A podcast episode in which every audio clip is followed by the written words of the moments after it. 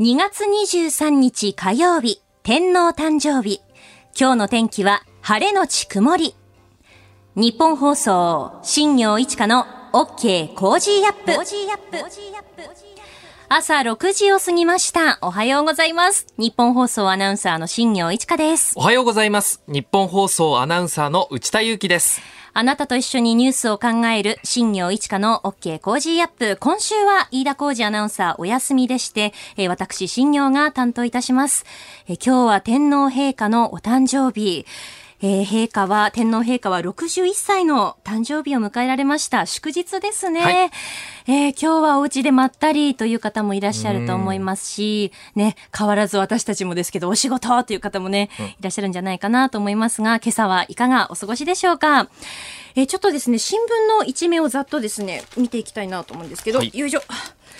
えー、まずですね、あ、ああの、総務省11人処分へ会食のことについてですね、あの、一面が、えー読売、朝日新聞、そして毎日新聞、東京新聞、そして、えっ、と、産経新聞が関西中京先行解除へ、えー、5府県緊急事態26日にも決定ということで、あの、先行して前倒しでこう解除するかどうかといった部分ですね、えー一面になっておりまして、これは、あの、7時台また長谷川幸宏さんと一緒に深めていけたらなと思ってるんですけど、その中でちょっと気になる一面がありまして、はえっ、と、日本経済新聞なんですけれど、えー東芝 GE 洋上風力提携日本で基幹設備生産へというふうな一面になっていて、えーちょっと読みますと、えー東芝とアメリカのゼネラルエレクトリックが洋上風力発電の基幹設備を共同生産する提携交渉を進めていることが明らかになったと。えー政府は再生可能エネルギーの主力電源として洋上風力発電を位置づけましたが、えーヨーロッパとか、あと中国勢が先行しているというふうな記事になっていて、はい。私すごくもう文系の人間なので、はいこういうこう記事を見るとこう目が点になるというかはあと思っちゃうんですけどでさらにこれめくると洋上風力ってどういうじゃあ発電なのかっていうのがこう、はい図が載っていて、まあ、説明されてるんですけどなわかるようなわからないような、はい。なるほどわからんみたいな感じになってしまっていて、だから内田祐樹アナウンサーはこのあたりのことっていうのは大学の時に研究してたんですよね。そうですね。あの、同じ研究室の仲間たちはもう本当にここが専門で研究している仲間もいたので、うんまあ、他の人よりは明るいかな、この分野に関してはって思うんですけれども。ちょっと、質問していいですか、はい。じゃあ、洋上風力ってまず何か教えてもらえます？そもそも風力発電って、うん。扇風機を逆に考えるとはい。風力発電なんですね。うんうん。扇風機は電気が送られてきて、ファンが回って風が来るわけじゃないです。かはい。風力発電は逆にファンを風で回してもらって電気を得るっていう、まあ、発電方法なんですけれども、洋上風力発電っていうのは、まあ、今、皆さんがこう想像している風力発電って、地上にこう設置されてるイメージだと思うんですけど、ね。海の上で、ん。えー風力発電をすればいいんじゃないかっていう研究研究というか、まあ、発電方法なんですね。うん。なんかよくその日本のその発電の電力量みたいな図を見ると、はいこう原子力があり水力がありうん。火力がありっていうイメージがあるんですけど、でこの記事とか見るとそれこそヨーロッパとかはその再生可能エネルギーと言われるものがすごくこう、なんだろう先に行ってるというかすごく盛んだみたいな報道をよく目にするんですけど、はい。それってその理由ってあるんですか？まあ、僕もあの本当の専門家の方じゃないんで、まあ、あの一般的な知識ですけど日本に比べてその地形的に水力発電だったりが有利な国っていうのが多いんですよ。特に北欧なんかは90%を超えるくらいが水力発電で電力賄っているっていう国もあるうんうん。上に、はい。ヨーロッパ同士は陸続きなんで送電も電気をこう送り合うネットワークができていて。あの自然エネルギーが豊富な国は他の国にそういったなんていうんですかねクリーンなエネルギーを送ることができるっていうシステムがもうあるんですよね。なるほど。あ、じゃあ地形的な部分っていうのはすごく大きいそうんでね。ですすねやっぱり日本が島国だから、うん。あの不利になっている部分もなくはない。ああ、なるほど。で今回のこの洋上風力発電っていうのは、それこそ島国の日本だからこそやっぱこれはやるべきなんじゃないかっていうことなんだと思うんですね。はい。あの海がやっぱり排他的経済水域っていうのが多いですから日本が自由にできる海が多いんでそこでやっぱり発電できたらいいよねっていうふうに話になりますし、うん。まあヨーロッパ、中国っていうのがこれ本当に先行してるんですけども、今回 GE っていうゼネラルエレテエレクトリックってアメリカの企業なんで、日本とアメリカってちょっとこの分野においては遅れを取ってる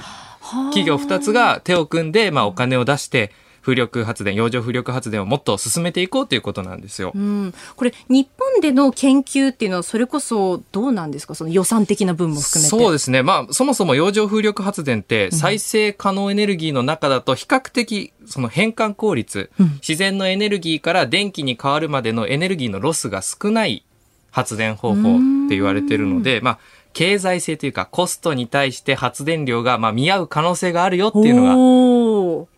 言われている。言われているんですね。ただまあ、これっていうのも、国とか企業の規模感でやらないと、どうしてもこの経済性って成り立たないんですよ。あイメージなんですけど、うん。洋上風力発電のファンの大きさ、あの、プロペラの部分の大きさって、どのくらいだと思います、ーえー、どれくらいなんだろう？想像つかないな。あなんとなくで。えひわかんない。ひどれぐらい？えっと、まあ、直径なんですけど、大体もう100メートル前後、それぐらい大だきいんですよ。だから、これ地上に置くと、ちょっと音の問題とかも実はあって、結構あれ、一個ファンが回ることで、ブンブンって大きなことするんですよ。今、うんうん僕も腕ぐるぐる回してますけど。でもそうやって音の問題とかも解消されるんで、うんまあこの洋上風力発電っていうのは期待したいなというふうに思ってます。ちなみに、はいもうこれもう内田君の考えるでいいんですけど、はい洋上風力、まあ、よくね、あの、脱炭素化へとか CO2 減らそうみたいな話って最近本当によく聞くと思うんですけど、じゃあその洋上風力本格的にやっていくぞと思った時に、どれぐらい予算欲しい、欲しいってなんか内田君、えー。アナウンサーに聞いてどうするんだって話ですけど、えでも、うんあの、はい。変な話、研究ってお金と人さえあれば、進むスピードってもう格段に変わるんですよ。ああ、よく基礎研究が大切って言い大ますもんね。切です。本当にあの、やっぱそこが無駄だと思われてしまうことって正直多いんですよ。でワクチンのこともよくそれは話題に、ね、なりますよね。そうなんで、お金はあれればあるだけまあ、い、K、K、K K はまあ冗談にしても、まあでも何兆円っていう規模でこれを進めていけば、まあここの、あの、に日経新聞の記事にもあると思うんですけれども、まあ火力を、あの、なんていうんですか、ちょっとずつちょっとずつ減らしていける要因になるんじゃないかというふうにも書いてあって、なるほど。まあそこは期待したいというか、まあそれぐらいお金をかけてもいい、なんでしょう、事業というかう、ん。分野なんじゃないかなと僕は思ってます。なるほど。えーまずこの時間日経新聞の、えー洋上、えー風力についてちょっと内田アナウンサーにいろいろと教えていただきました。ありがとうございます。勉強になりました。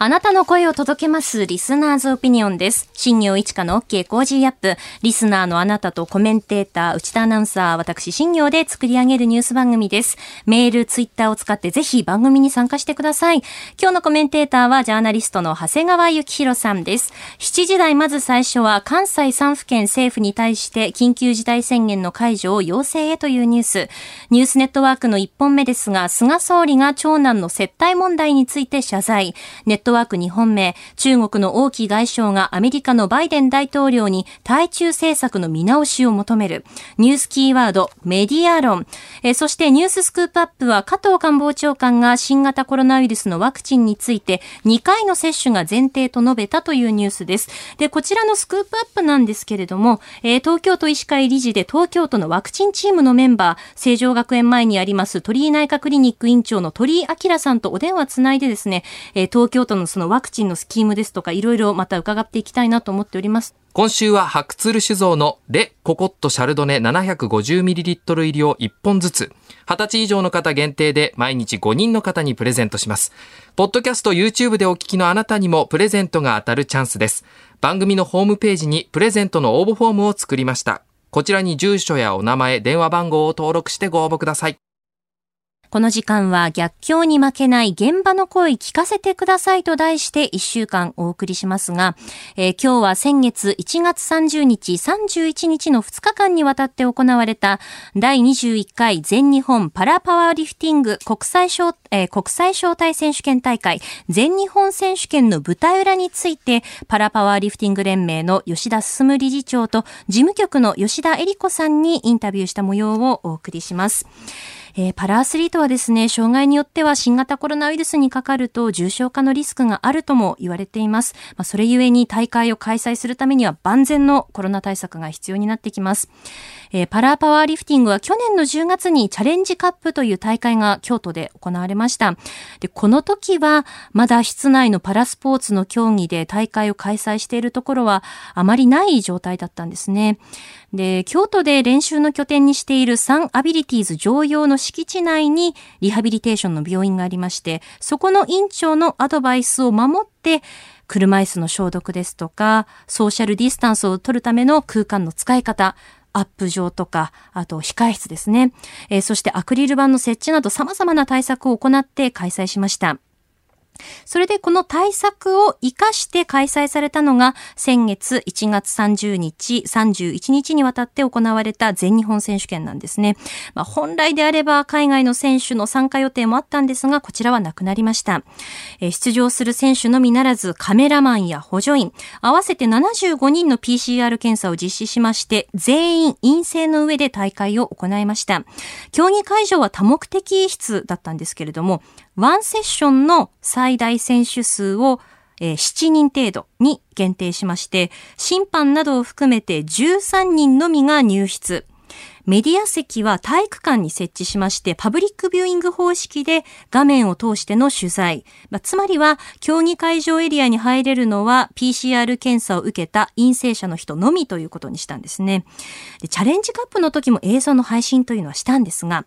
新たな試みとして全日本選手権では見ている人が楽しめる大会を意識しました。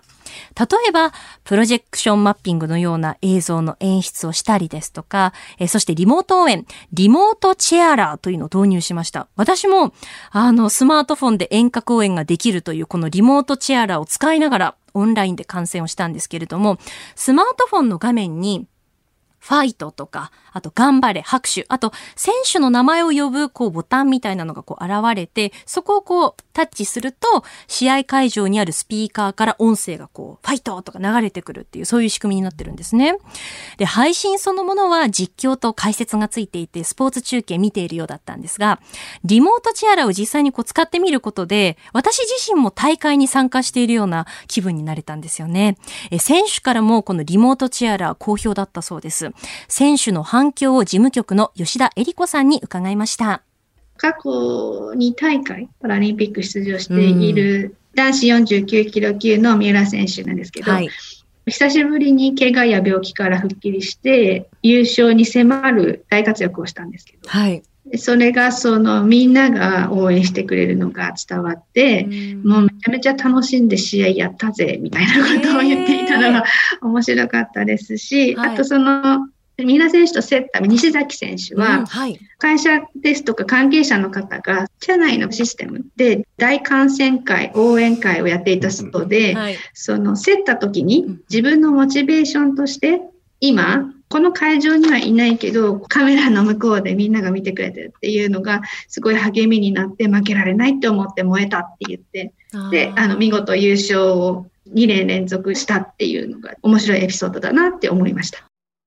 え男子49キロ級の三浦博選手と西崎哲夫選手の、え感想をですね、吉田理子さんに伺ったんですが、このリモートチアラーは、えー、聖学院大学の学生の皆さんが応援のその言葉を考えて音声の作成をしたそうでして、リモートで連盟の方ですとか選手と話し合って、まあ、どんな応援だと嬉しいですかっていうのを選手からもしっかりとヒアリングして、その上で作ったそうなんですね。で、日本工学院八王子専門学校の生徒のの皆さんが作成した大会をこう盛り上げる BGM などもあったので、すごくこう賑やかで華やかな大会だったなと私も感じました。えパラーパワーリフティングの選手の練習の状況なんですが、去年の4月5月はほぼゼロだったんですが、6月からは調布に練習場を見つけまして練習会できるようになりました。オンラインでつないで地方にいる選手に練習会の様子をこう伝えるようにしたんだそうです。で、またかつその映像を撮って練習の様子を送ってもらってアドバイスを送るというオンライントレーニングも実施。で、日本代表のヘッドコーチがあの、ジョン・エイモスさんというイギリスの方なんですけれども、まあ、こういった状況でコロナ禍で日本に来られないということでしたので、えー、選手手のトレーニング動画を送って、それに対してヘッドコーチがコメントをつけてまた送り返すという、そういう取り組みもしました。で、コロナがなかったら、こういったオンライントレーニングもなかったということで、まあ、大会の運営だけではなくって、新しい試みができたというのも、これも収穫だったとおっしゃっていました。えー、全日本選手権について吉田理事長は、無観客でやるとこういう形で試合ができるんだっていう、えー、東京大会に向けた一歩になったと思うとおっしゃっていました。えー、そしてですね、仮に東京パラリンピックが無観客で開催されるならば、どんな大会にしたいか、どんな試合にしたいのかというのもお伺いしました。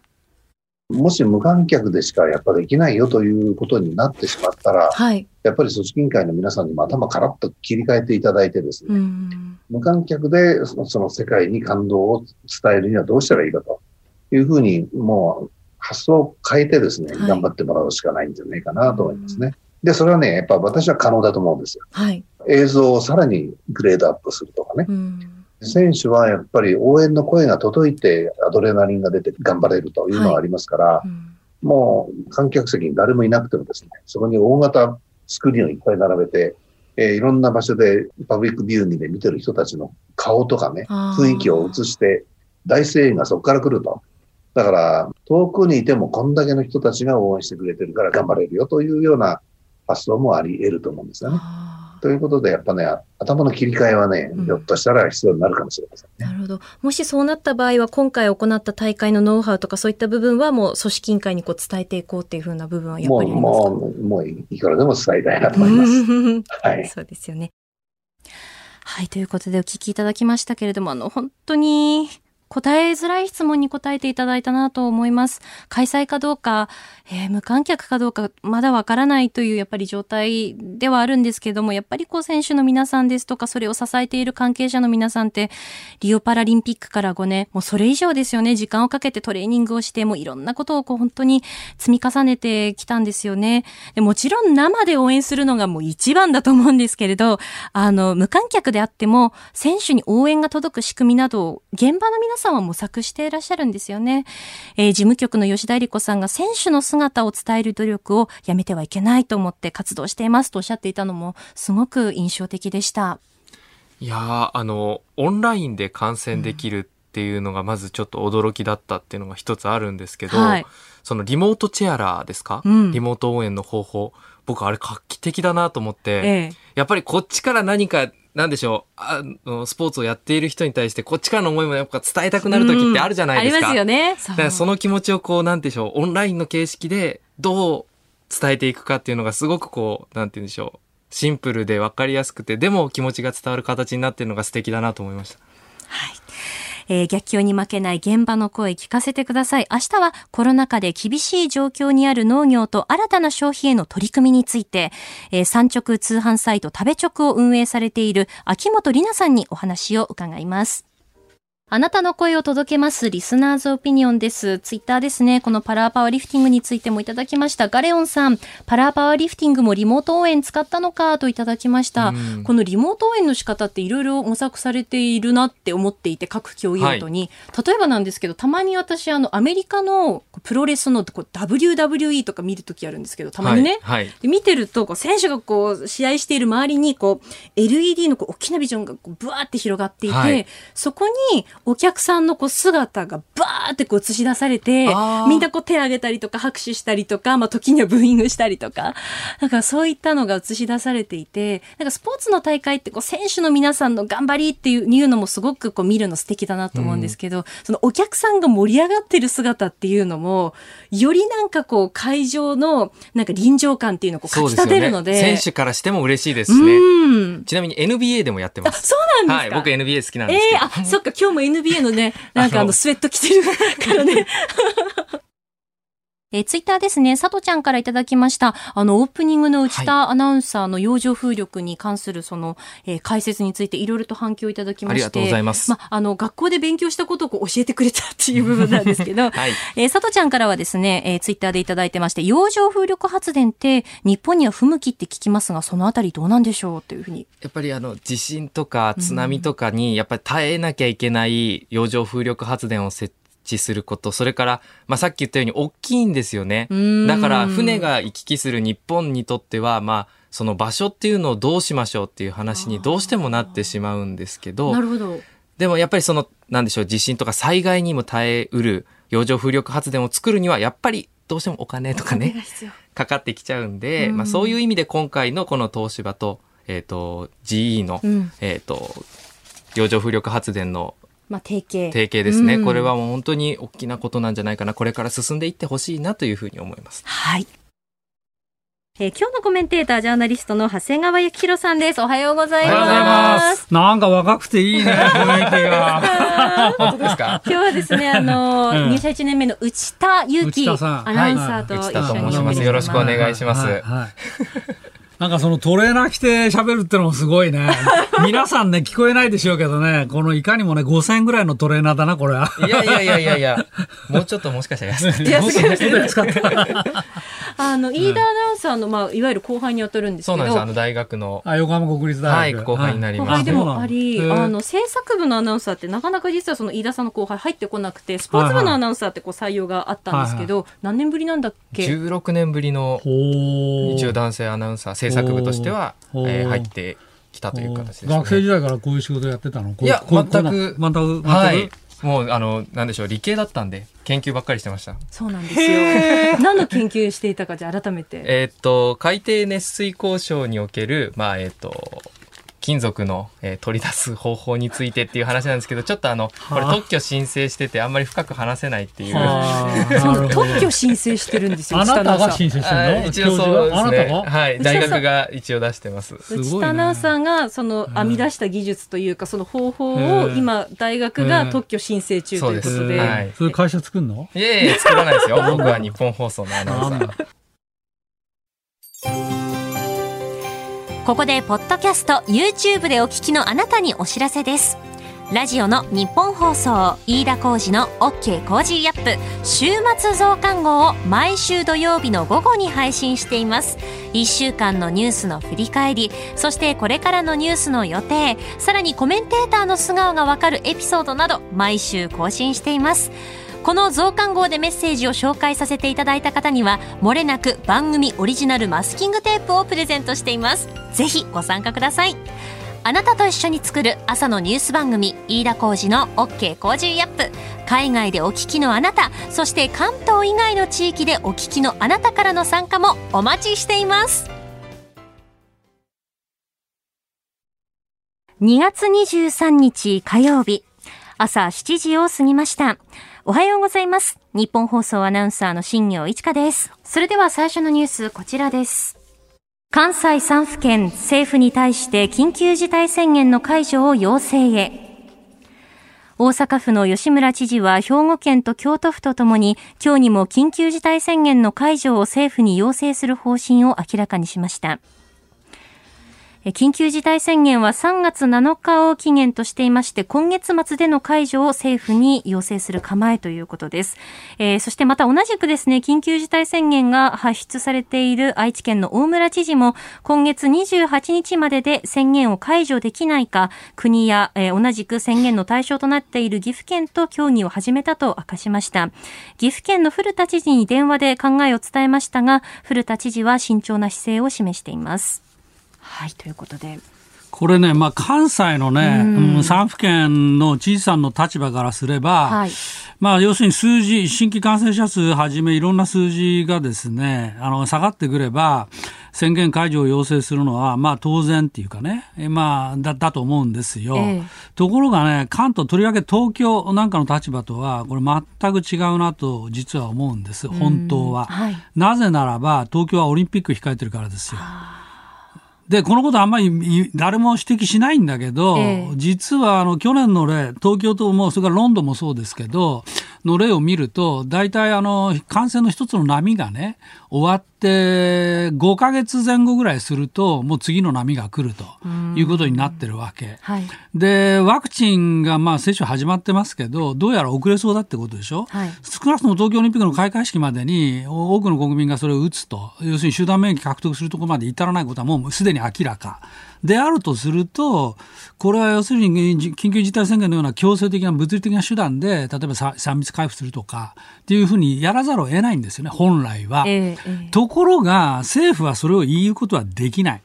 なぜならば、だって東京五輪五輪のためにね、緊急事態宣言解除させてくださいなんてことを言えばですよ、うん、飲食業界その他の皆さんからすればさ、だったらオリンピックやめてくれよという話が出かねない。むしろそれがもしかしたら多いかもしれないぐらいでしょ、今、あの、世論調査の結果を見ると。えーえー、つまり、緊急事態宣言という話と東京五輪の話っていうのは実は本当はリンクしてしまうんですよね。えー、私、今、このままあのワクチンが不十分なままあ解除していくと、これはもう確実にオリンピックを直撃するなと、第4波が。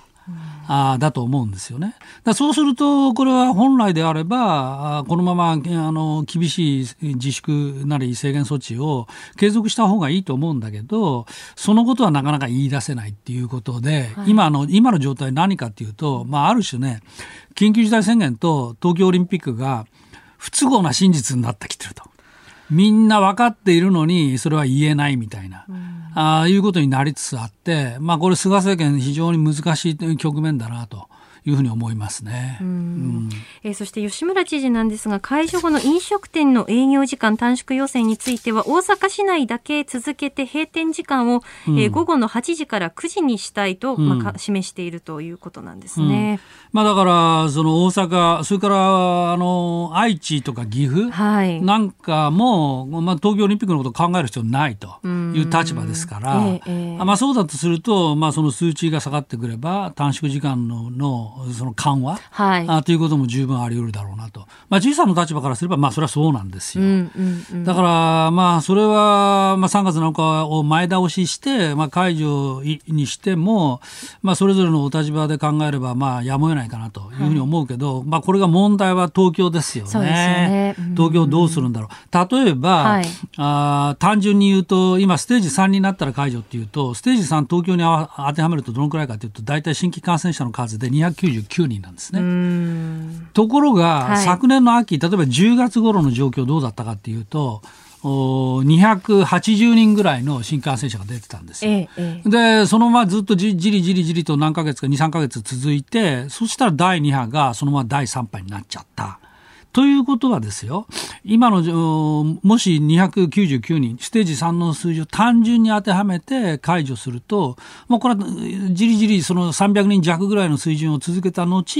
第4波に来るのはもう確実と見ていいんじゃないですか。うん、で例えば東京大学の先生たち、経済学者たちはですね、はい、まあこのまま安易に解除すると、第4波はこれまでよりもっとひどいことになると。いうこともすでに出てますけど、まあ、それはこれまでの経験で明らかなんですよね。つまり第1波よりも第2波のが大きかったし、第2波よりも第3波のが大きい。となれば、第4波は第3波よりも大きいので、えー、これはね、東京五輪のことを考えると、私は安易に解除すべきでないと思いますね。それができるかどうか。えーはい、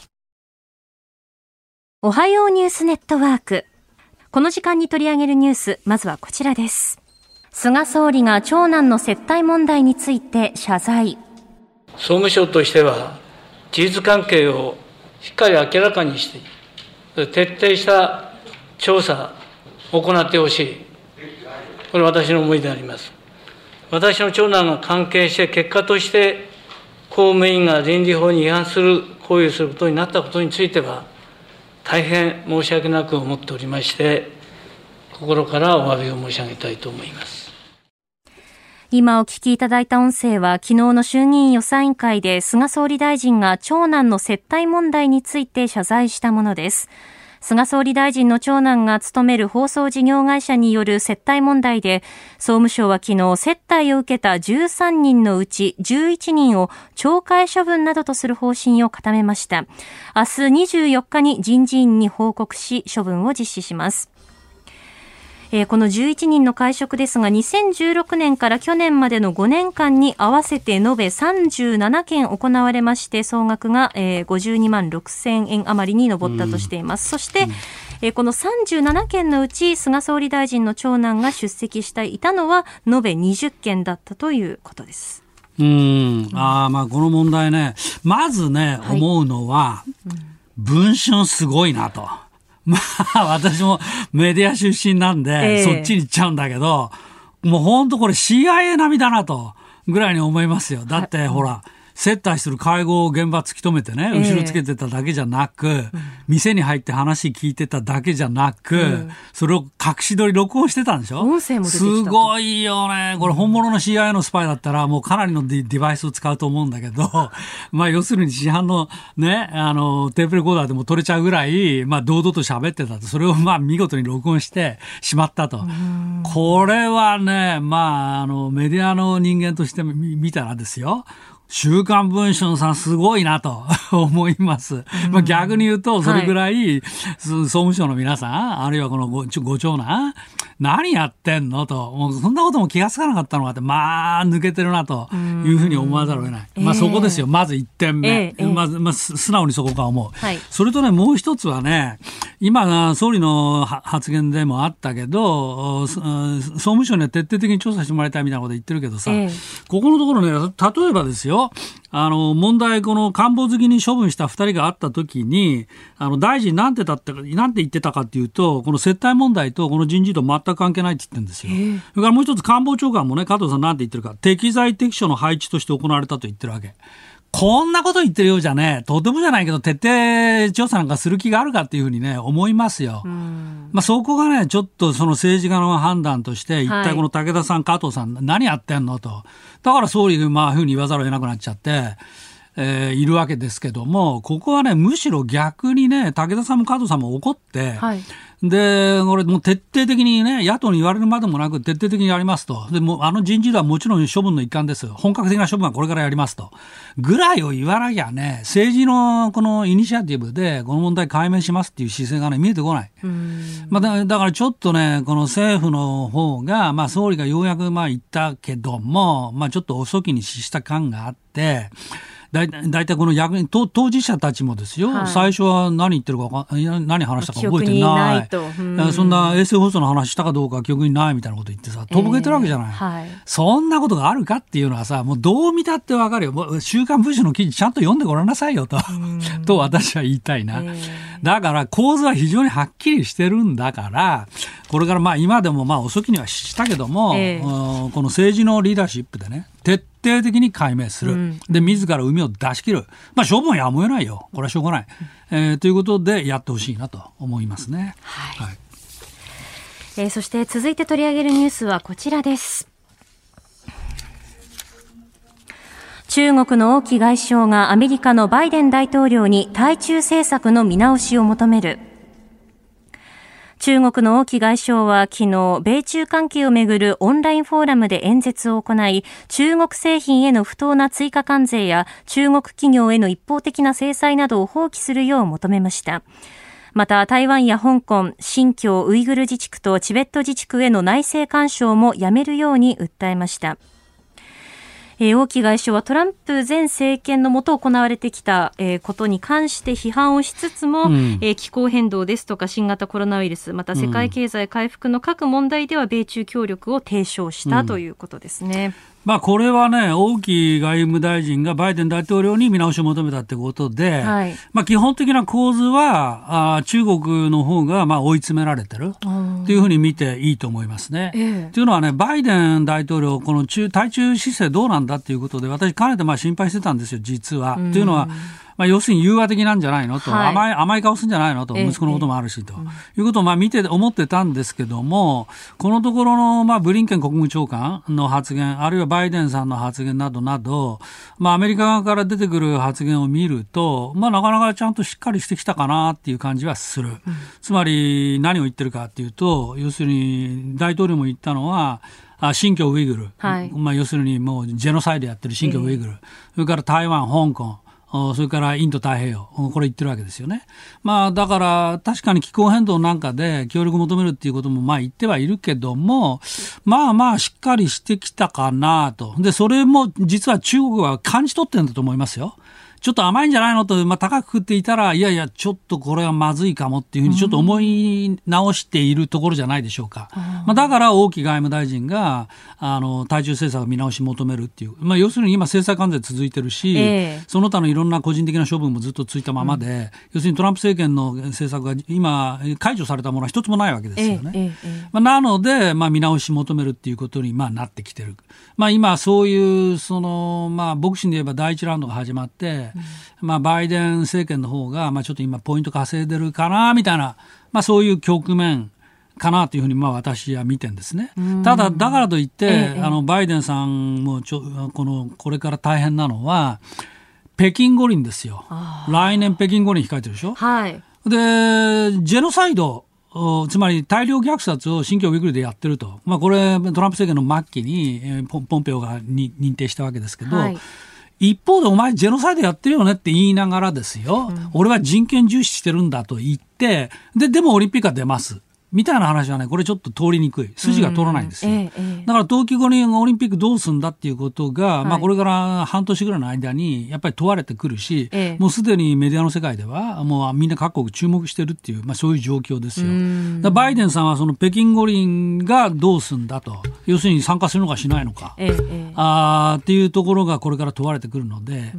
うん、まあバイデンさんにとってもいよいよ本当の正念場を迎えるなと。いうふうにまあ思いますね。まあ、平和の祭典とジェノサイドってもありえないですよね。ありえないよ。うん、多様性云々かんぬん言ってるどころじゃないんだから、えー、まあ要するに臓器摘出までしちゃってですよ。うん、それからまあレイプはもちろんのこと、えー、まあ要するに残虐な行為が何百万人もその強制収容所に入れちゃってですよ。やってるってことがかなり明らかになりつつある。そういう局面なのに、えー、オリンピックは出て頑張りますみたいな。こんな話はないと。はい。まあ、だからそこら辺が、まあ、これから日本もそうですけど、とりわけバイデン政権は人権外交を掲げてるわけですから、まあ、そこが大きな問題になってきますね。イギリスはもうすでにこうボイコットを示唆するような発言も出てきてますよね。まあ、イギリスも実は2015年当時ぐらい、はい、つまり習近平氏が、あの、バッキンガム宮殿でね、エリザベス女王と会った時、あのあたりは、まあ、かなり中国に寄ってたわけですよね。優雅どころどころじゃない、ええ、はっきり言って親中的だったわけ。えは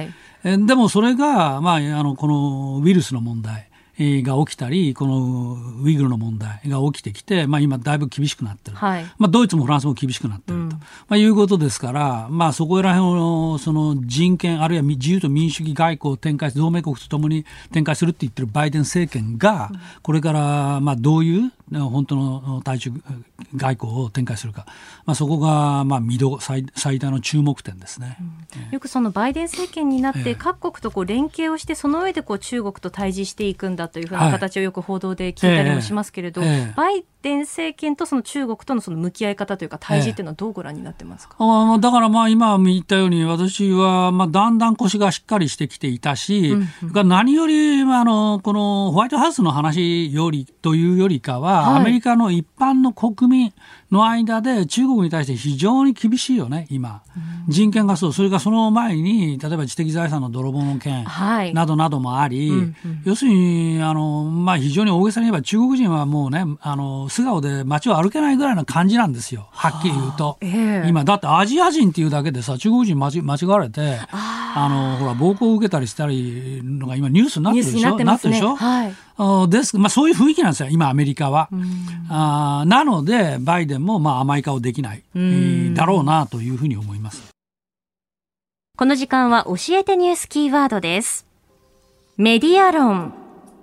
新型コロナウイルスやアメリカ大統領選挙など SNS 上を中心に巻き起こっているメディア論。このコーナーでは元東京新聞論説副主幹で最近は YouTube のニュースチャンネルで高橋洋一さんとメディア論について語っている長谷川幸宏さんにこれからのメディアのあり方について伺います。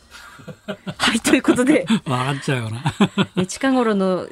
報道のあり方いかがでしょうか？あのね、まあ、森、えー、まず森さんのね、話ね、はい、このオリンピックの問題で。あれもね、要するに発言全体見ると、森さん最後の方で、いやいや、組織委員会はね、女性の方非常に活躍してしっかりしてるって言って、むしろ褒めてんですよね。ところが前段で半分その伝聞情報も交えながら、女性が話が長いうんぬんかんぬん喋っちゃって、ええ、で、まずったのは森さんにとってね、うん、記者会見で謝っちゃったでしょ。奥さんにも怒られたとか言って。はい、だから、あの、その、本当は、スタートは切り取り報道だったとは思うんです、私。えええ、むしろ講談部分が全く出なかったから。でも、肝心絡めの森さんが謝っちゃったから、あ、もうこれは森さん負けだっていうことで、まあ、いわばそれに輪をかけてですね、その、要するに森叩け論。のストーリーに乗っちゃって、切り取りプラスストーリーで、まあ、ある種のこの森バッシングが、まあ、あこのインフレ状になっていっちゃったっていうね、はい、まあ、そういう展開だったろうなというふうに思いますよ。えーえー、まあ、でも、じゃあ普通の人たちどう思ってるかというとね、いくらでもちょっとやりすぎなんじゃないのぐらいのことは、まあ、思ってんじゃないの。私別に擁護するつもりないけども、はい、まあ、森さんの感覚あのは決してねあの女性がどうのこうのって言って貶めるとような意図はそれはなかったとは思いますね。うん。えー、だからむしろそこがまあややバランスを貸してるっていううのも、まあ、あるあったんじゃないのかな。うん、森さんについてはね。えー、えー、えーそのなんかこう報道のあり方で、あ、このトピックスだと思ったらもうそこそうそう、今ね、もうそれがね、どんどん拍車かかってきちゃってさ、うん、もうテレビから新聞から、とりわけテレビなんかの世界はもうみんなそうでさ、えー、まあこれ叩けみたいになったら、もう叩かなかったらね、あの、流れに遅れるっていうか、まあ要するにそういうあの、方向を決めたら、その方向に都合のいいコメンテーターさんを呼んできて、はい、っていうか、まあ、コメンテーターさんにそういう話を振って、まあ、それで流れを作っていくっていう。だから、それ以外の話するとさ、なんだかね、まあ、この、ちょっと使いにくいよね、みたいな話になっちゃって、まあ、それが、まあ、私みたいなんじゃなくて、普通の視聴者の皆さんだって、もう丸見えじゃないですかね、今。だから、みんな YouTube にとかさ、SNS とかに移っちゃうわけですよ、お客さんが。が、自由な議論っていうかあの柔軟な議論がないから、うん、だと思います。だからその、自分たちの作ったストーリーに合うコメンテーターの方をこう呼んでくるというか、そういう形ってことですか？まあだからそれテレビばっかりじゃ申し訳ないけど、実は新聞だって似たようなもんでさ、はあ、要するにあの、まあ、特に新聞記者どういうふうに教育されてるかというと、えー、最初にストーリーありきはその通りなんですよ、うん、この記事についてはこういう感じでやれば見出しが立つよねっていうイメージがまず先にあり、はい、それで取材にしていって、で、問題は取材すると大体そのストーリーっていうのはまあ違っちゃうわけ、違ってることがわかるわけ。どっかで、うま、これはうまく、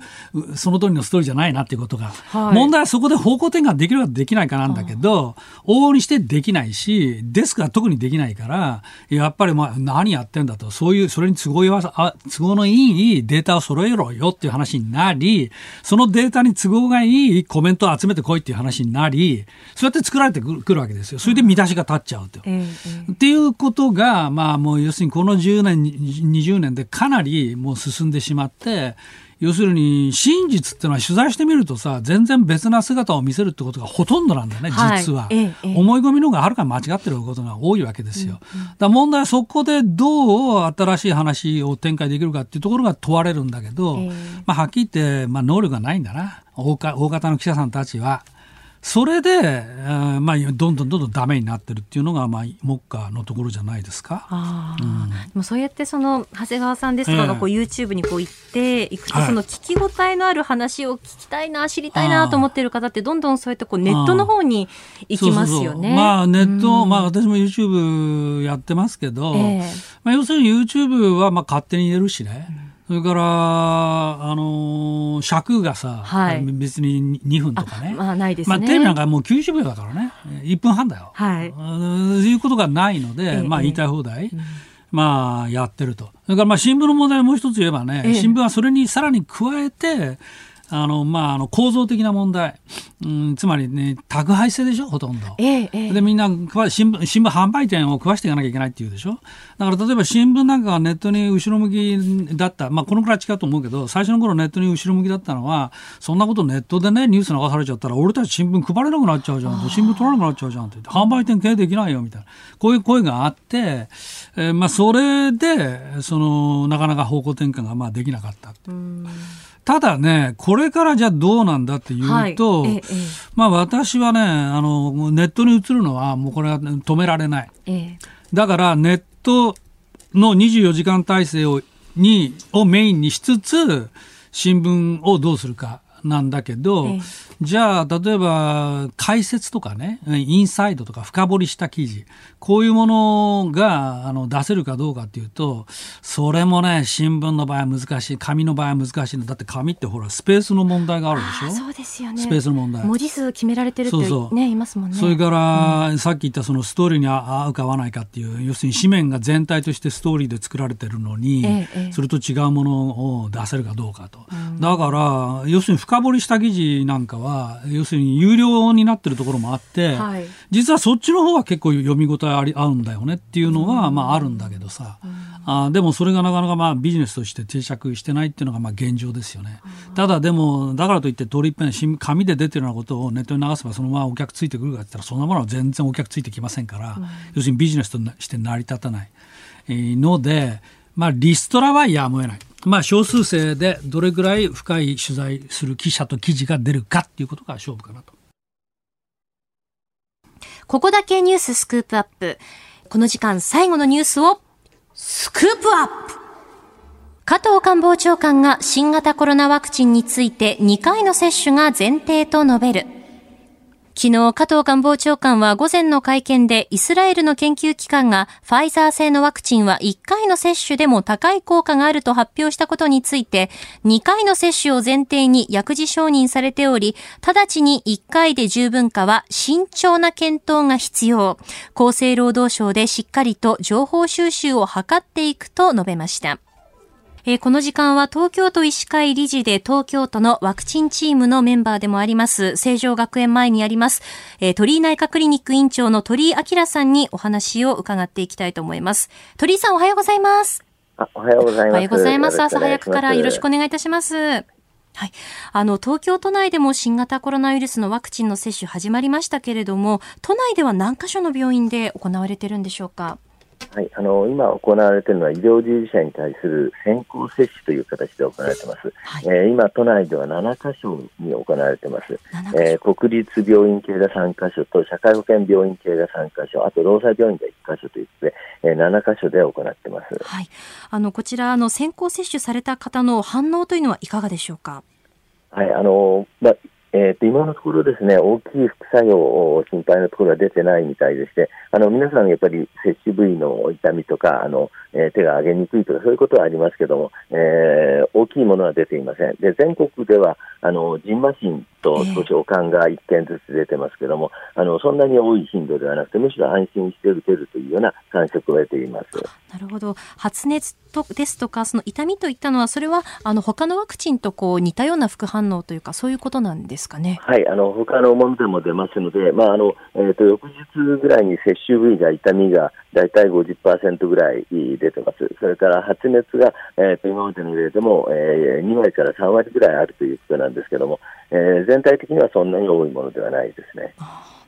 あの東京都では現状ではそのワクチン接種の計画というのはそのスキームはどのようになっているんでしょうか？はいあのー、まあ、今、えーと、全国的に大体、あのー、流れは同じなんですけども、まず最初に医療従事者向け、えー、先行接種というのが行われます、これが1万から2万人、はい、そしてあのその後に医療従事者向けの優先接種というのが370万人ぐらいありますので、はい、ここの部分はあの今、えー、各地区医師会なんかで、えーと、いろいろ方法を考えているところですけども、うん、あの練馬区方式っていうのは有名でよく出てきてますけども、あの多くは集団接種と個別接種、それを組み合わせた形になるという形です。はい、えー、スタジオには長谷川幸宏さんもいます。あ、こんにちは。あの、長谷川と申します。よろしくお願いします。はい、よろしくお願いいたします。あの、先生、まだわからないことが多いと思うんですけども、はい、ちょっと素人考えで思うには、ワクチンって、まあ、インフルエンザでも大体効き目って3か月ぐらいじゃないかと思うんですが、はい、このコロナワクチンの効き目っていうのは、どのくらい持続するもんなんでしょうね？えっ、と、これはまだあの持続期間は分かってないのが現状でしょうね、はい。えー、はい。あのただ、えーまあ、今使っているのはメッセンジャー RNA を入れ込んで、そこで、はい、あのスパイクタンパクに対する抗体を作るという形で、はい、あのまあ、あのそんなにすぐになくなるということはないと言われています。なるほど。いや、というのは、あの仮にじゃあ来月打ったとして、今年の秋冬でまた気温が下がってくるっていう時になると、効き目が薄れちゃうのかな とか、あるいは今年はまあなんとかワクチン手に入って打ったとしても、じゃあ来年以降も毎年打たなきゃいけないのかなとか、そういうところはどうなんでしょうね。あのこれに関しては今ですね、あのまあ、世界的にいろいろな研究が行われていて、どのくらい抗体が待つかというのが行われていますので、はい、その結果があの大切になると思います。まあ、今あの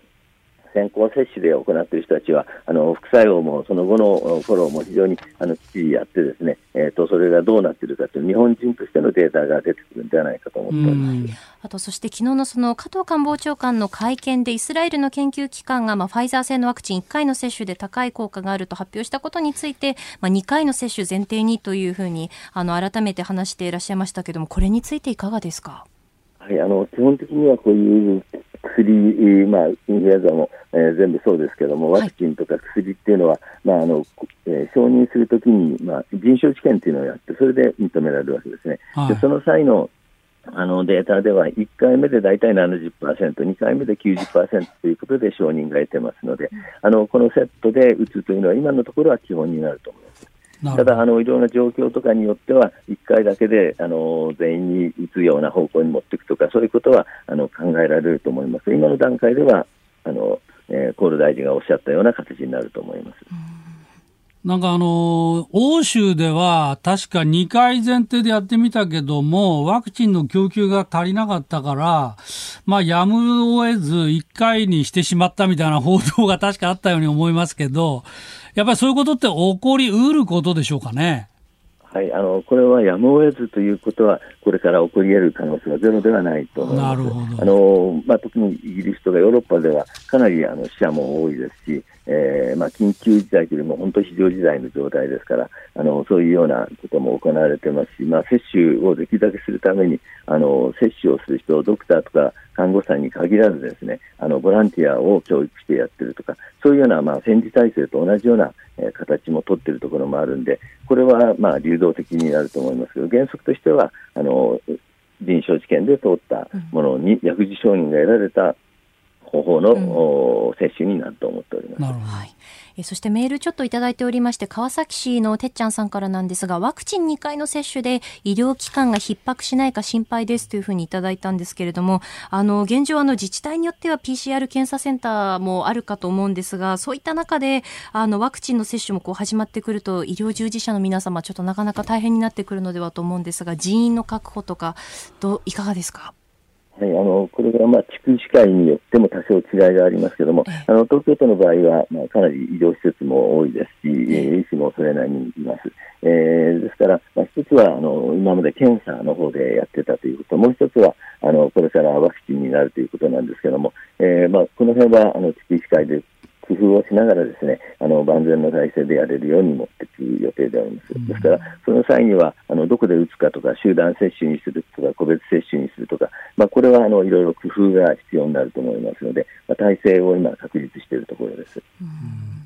まあ、あの、私自身は実はもう68にもなりますので、あの、打てる順番が来たらもうすぐ打とうと思ってるんですけど、いまだにやっぱり特にお若い方は、まあ、様子見みたいなこともあるんですけど、やっぱりあれでしょうね、あの、国全体として見たら、できるだけワクチン打っていただいて、早くその集団免疫を獲得した方がいいっていう、そういうふうに考えてるんでしょうね。はい、そうですね。これはあの、まあ、あの今、大体世論調査なんかでも接種すると決めてる人は60%、まあえーと、しないと思ってる人はあのこれ、アレルギーなんかも含めてですね20%、迷ってる人が20%ということで、まあ、あのできればですね皆さんにあの可能な方を受けていただく、でこれはあの自分がかからないためじゃなくて、やはり、みんなにうつらない、かからないというあの集団免疫の考えがあります。でこのウイルスの場合には大体60%以上の方が免疫を持てば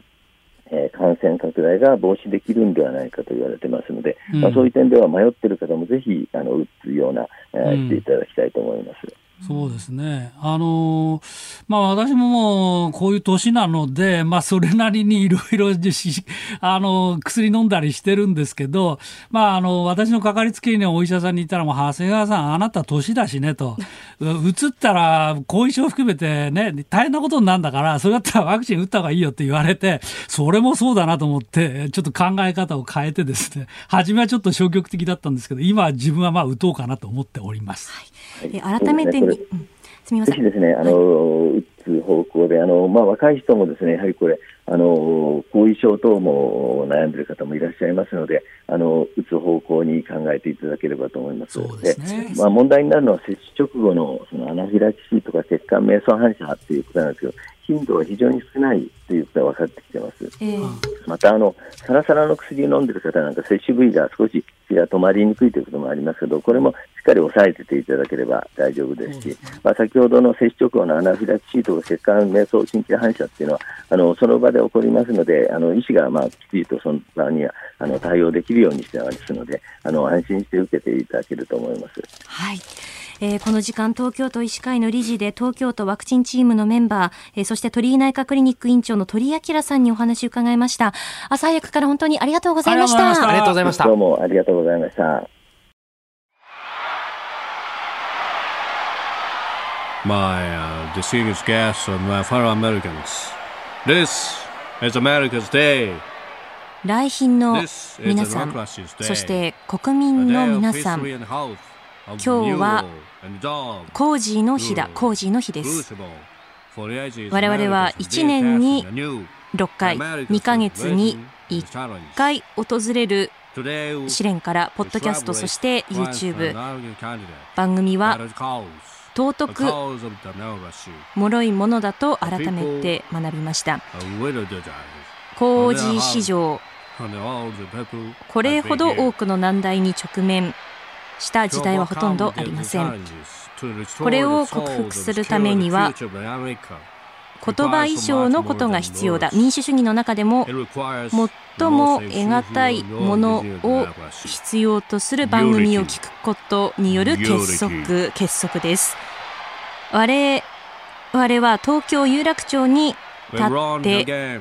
日本放送から毎朝ラジオ放送を行っています。平日、月曜日から金曜日、朝6時から8時までの2時間。回数もすでに700回を超えました。しっかりと理解をしてほしいです。聴取方法の相違が分裂につながってはなりません、えー、私たちはあなたたちに誓うでしょう。誓います、えー、関東一都3県でラジオの地上波で参加した人々とポッドキャストそして YouTube で参加した人々を同じように扱うと約束します。皆さん、目下の課題に取り組むために協力が必要です。暗い暗い冬2月 ,2 月中旬のお調べの習慣を乗り越えるために全ての力を必要としています。国民の皆さん、神とあなた方の前での神聖な誓いを持って今日のこの場を終わりにします。約束します。本音を言いましょう。あなたが、もしもあなたがラジオを聞いたかと聞かれたならば、飯田浩二の OK 工事アップをいつも聞いていると答えてくれることを私は強く願っています。リスナーのあなたに神の祝福をありがとうございます。